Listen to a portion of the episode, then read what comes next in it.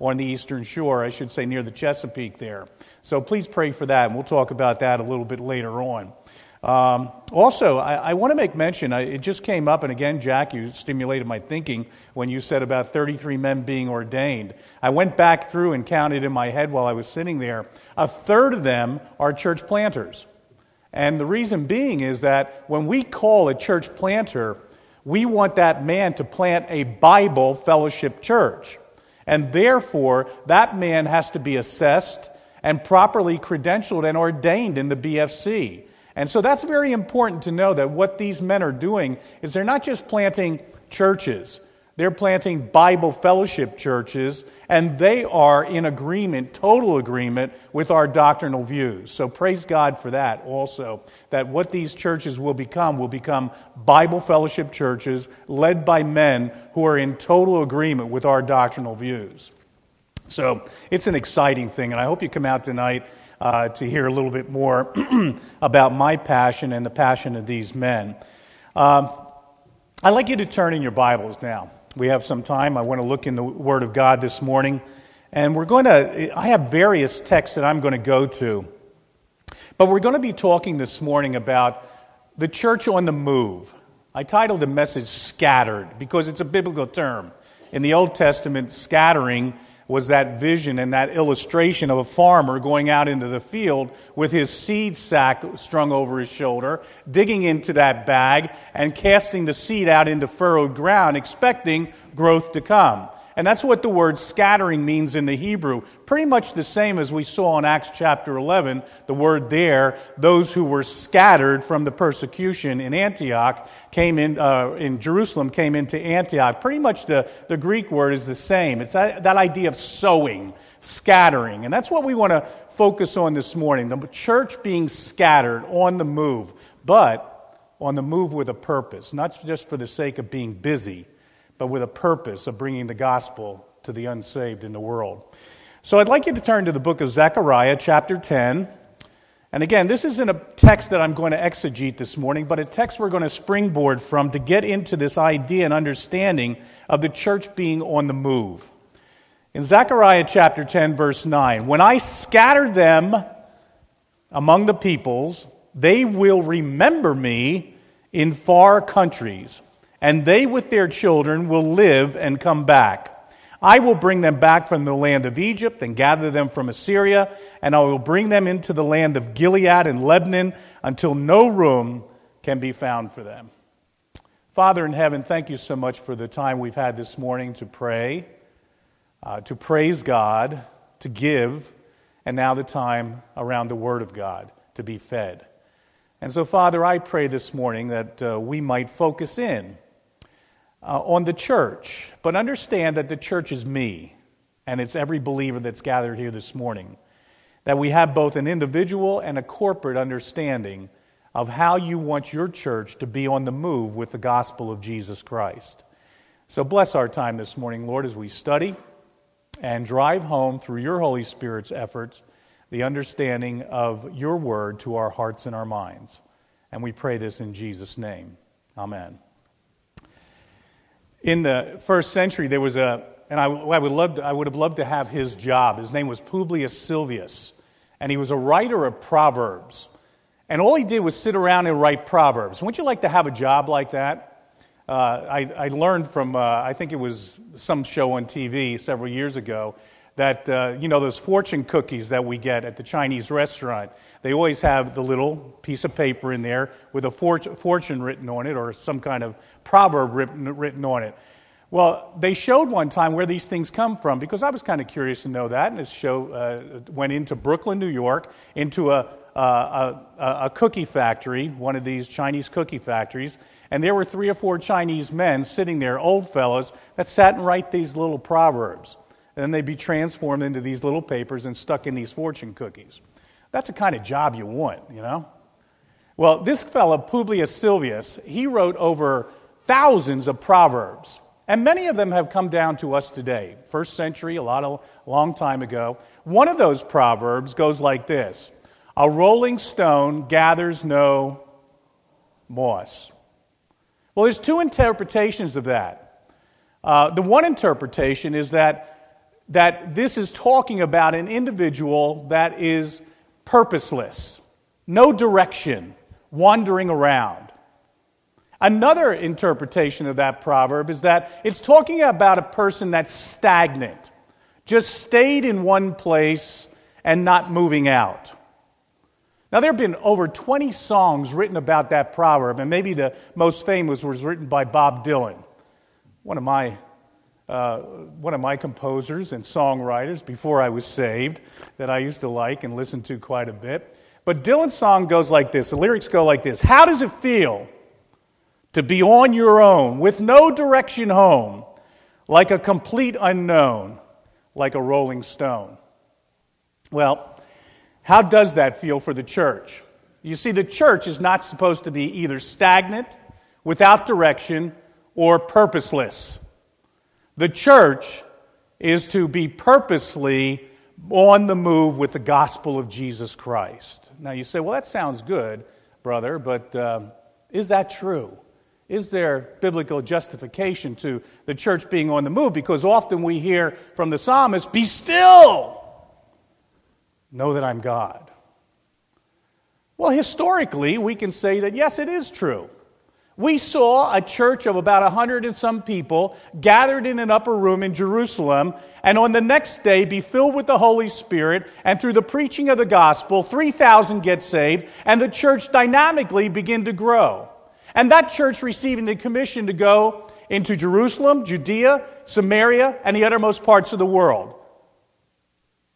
And by the time we reach chapter 8 in the book of Acts, and the church being stagnant, almost purposeless to a certain degree in terms of fulfilling that great commission, God orchestrates something to get them on the move, which we read about in Acts chapter 11.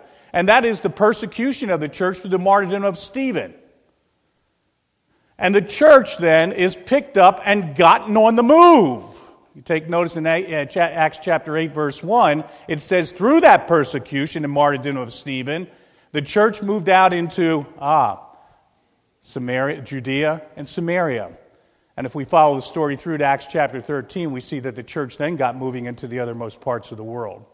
And by the end of the first century, Acts chapter 17 tells us that the church, again, you and I being the church, and back then, those believers being the church, the church had turned the world upside down. And by the fourth century, Constantine declares through a council that the whole empire is Christian, whether you look at that as good or bad.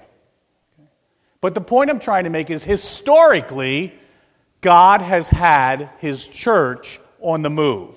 But what about biblically? Okay. Well, God, through direct means, like he did in Acts chapter 12, I mean, in, in, Genesis chapter 12, when he called Abraham, he said, Abraham, get up and get going. In other means, through judgment and cursing, in, Acts chapter, uh, in Genesis chapter 3, he curses Adam and Eve, but in the same time, he drives them out. Same word for scattering in the Hebrew. Genesis 3, he drives them out of the garden with judgment against them, but still with the commission to propagate and fill the world with godly people. In Acts chapter 11, why do I keep on saying Acts? It's for Genesis. In Genesis chapter 11, we come to the Tower of Babel, and there at the Tower of Babel, the population of the world are gathered, and they want to be like God. They want to build a ziggurat up to God and worship Him. And God comes down, and we're told that he confounds their languages, and the same word again, he scatters them abroad. So we seem to see that God does want his people on the move, whether it's through direct commissioning like Abraham, or whether it's even through judgment and cursing. And our text that I read in the beginning here in Zechariah, it says, When I scatter them among the people, they will remember me in foreign countries. Now, here we start to see the purpose, not just for the church to be busy, not for God's people just to be busy, but the purpose of God wanting his people on the move. They shall remember me as they're scattered. There's the purpose. The purpose is, is as the people of God are on the move, they're not just to become busy, but they are to be intentional witnesses and worshipers of God in foreign places, in places where the gospel is not known, places where they are reminding the people and reminding themselves and to a great degree to remember God and his covenant promises of redemption. I, I like what John Calvin says about Zechariah chapter 10, verse 9. He says, God uses a curse in an opposite meaning, as though he had said that he would at his pleasure turn darkness into light. The people have been scattered through God being angry with them, but that the issue of this sowing or scattering would be joyful. For the Jews would dwell everywhere and be God's seed, and thus be made to produce abundant fruit. Another commentator, commentator says their dispersion was with a special design. Even though cursing and judgment against them, like seed sown far and wide, they shall, when quickened themselves, be the fittest instruments for quickening others. Don't you like that? The fittest instrument for quickening others with the gospel are you and I who have been quickened with the gospel. And on the move, where the gospel needs to be presented. So, when you come to the New Testament, you see pretty much of the same genre of thinking on the part of God and his people. I want you on the move. Jesus lays the example of that. One of the best contacts for seeing Jesus on the move is Matthew chapter, chapter 4 and chapter 9. And this terminology is used over and over again and attached to Jesus' earthly ministry. In chapter 4 and chapter 9, it says, Jesus was going. This continual movement on the part of Jesus for the sake of the gospel, Jesus was going through all the cities and villages, teaching and healing and showing mercy. And of course, when you come to further into the into the New Testament, like we saw in the book of Acts and like I commented on already, they were all scattered through the regions. Then those who were scattered, and they were sent away in Acts chapter 13. This terminology over and over in the New Testament telling us that God wants His church on the move, sowing with a purpose, sowing the seed of the gospel in lives that are unsaved. Well, again, getting back to the psalmist, again, you say, yeah, but aren't we supposed to be still? Yes, we are. We are supposed to be still at times. I think of it like this stillness with God is a result of being on the move with God. Did you hear that? Stillness with God is a result of being on the move with God. You take notice when Jesus was on the move, when he was going, over and over again, it's characterized and when he got tired in his human person, he would steal away to be refreshed in quiet time and stillness with his Father in heaven. And stillness is purposeful for the church to be on the move. So, yes, we should be still, but we should be still as a result of being on the move for God. Now, there's a book out called Move. Interesting uh, Move, subtitle What 1,000 Churches Reveal About Spiritual Growth. And the authors, uh, Greg Hawkins and Cally Parkinson, give 12 reasons why churches don't grow spiritually. And the number one reason they list, and you can take issue with this or not, it's arguable. The church focuses more on Bible teaching than Bible engagement in the community. Don't throw tomatoes or anything. Okay? They're not decrying Bible teaching. They're not saying either or, they're saying both. Bible teaching, the equipping of the saints, must lead to Bible engagement in the community. It's not just good enough to have it up here, but it has to be here and here. And therefore, the Bible teaches, history teaches, that God wants His church scattered, on the move, for the sake of the gospel, believing that the gospel is, like Paul said, the power unto salvation. If we believe that, then we will be on the move. Now, when the church is on the move and it engages community, what can we expect? When I was growing up in the row home, in a small row home in, in Reading, uh, my Pennsylvania Dutch mother uh, would uh, be always on the move in the house, and she'd move from one room to another, cleaning it, or in the kitchen making things, stuff like that. And on rainy days like today or snow days, I was stuck in the house. And um, I'm a guy that's on the move, pretty busy. And I've always been like that that personality that just can't sit still. And always rambunctious, good Dutch word, you know.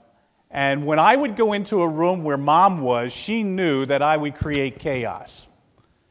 And she wouldn't get her work done. So she would often look over at me and said, Davy, scat! Get doing something, get out of here. I want to use that SCAT as an acronym for telling us what can happen when you and I, the church, are on the move with the gospel intentionally and purposely going to the unsaved, the unchurched around us, and reaching them. First of all, S.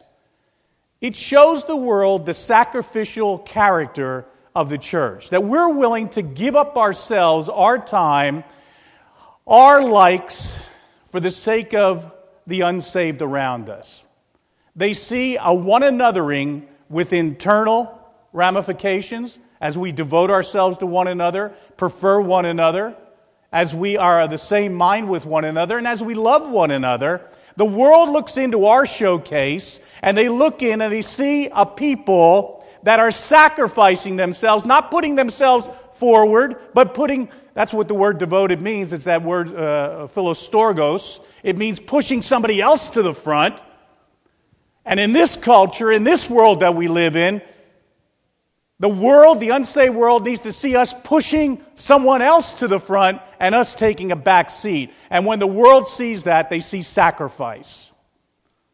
The same sacrifice that Paul tells us Jesus Christ exercised when he counted equality with God not something to be grasped, but emptied himself and became a man, even a bondslave unto death, even death on the cross.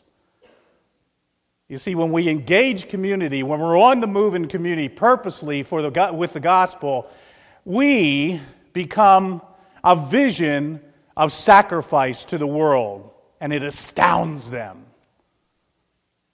Secondly, we become confessional. When we engage community, I'm not talking about walking around and reciting on the streets and the street corners the Heidelberg or Baptist or Westminster confessions. I'm talking about what Peter said be ready always with an answer for the hope that's in you to anyone who comes and asks you.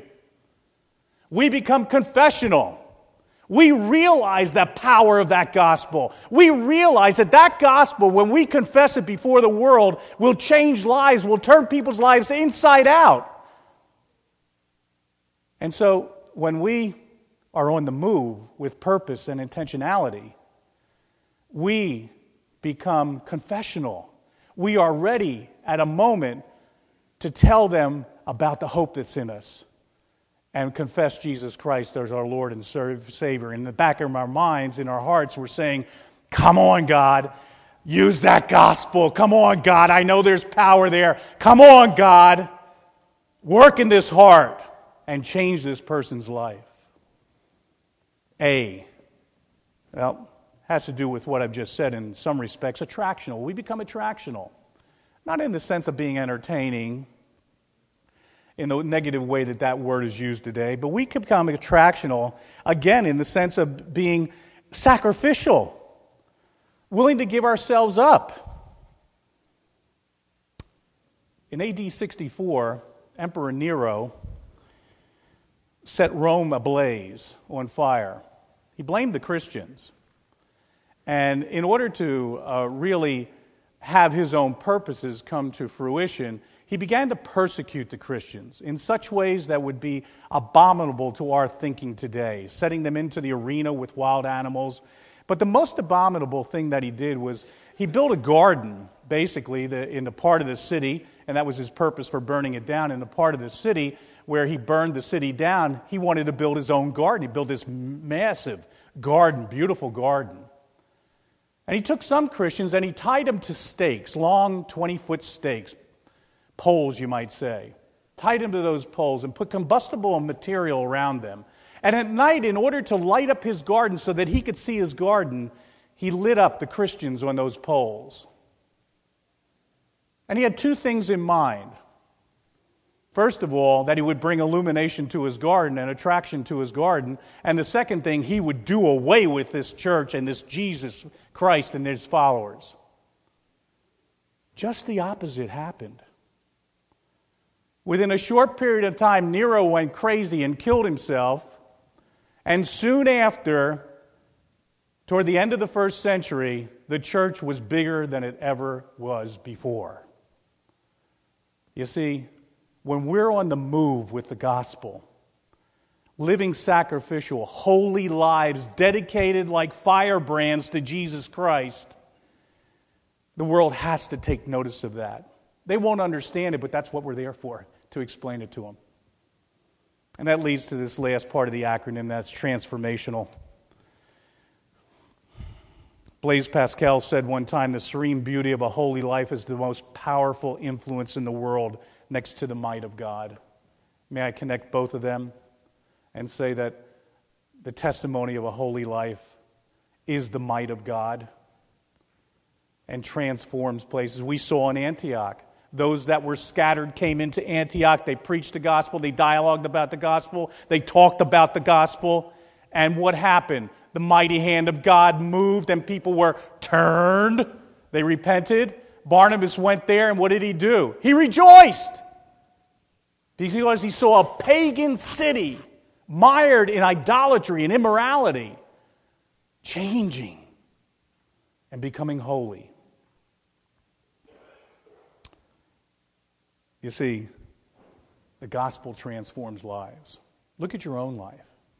Maybe it's not a dramatic testimony. I had the pleasure, I finished up teaching over at LBC the other night, a course I was teaching on the general epistles. And I don't know, God has the most uh, providential times when He wants me to share, Donna and I, our testimony of how uh, we were saved, married, divorced, and then remarried, and then sent into the mission field to be servants of His, you know. And, and these, young Christians sitting there, just the opportunity to share that testimony, you know, how God moved in our lives and transformed our lives.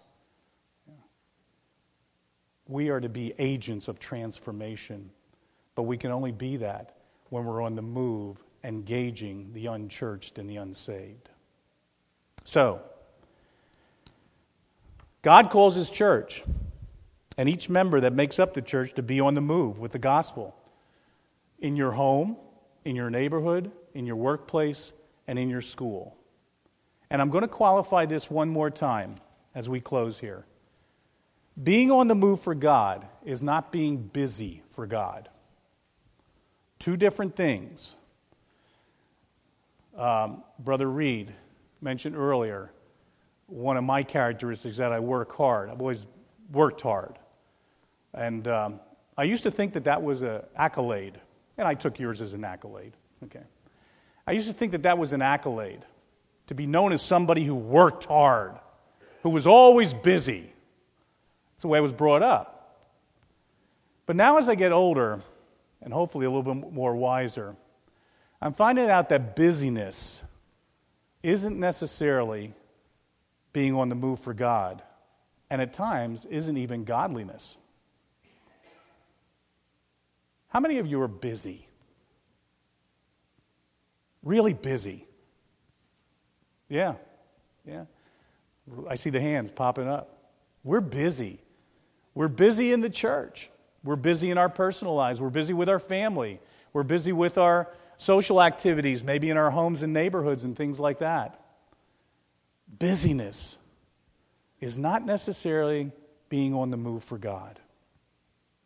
Being on the move for God is intentionally serving God with the understanding that the message He's given me to take out into community is powerful enough to save lives, to save His people, and see them transformed into new creatures for His sake.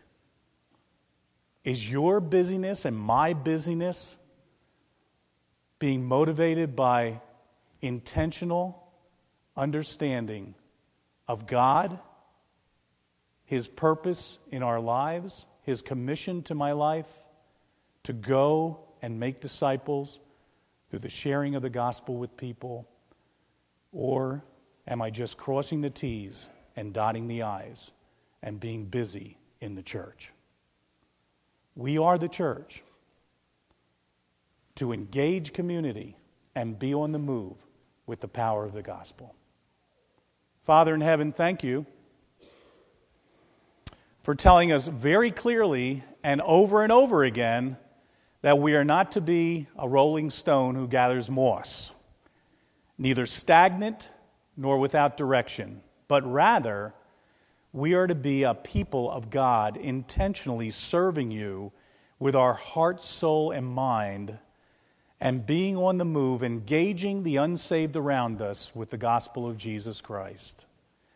Lord, teach us how not to be busy, but to be godly and to be on the move for you.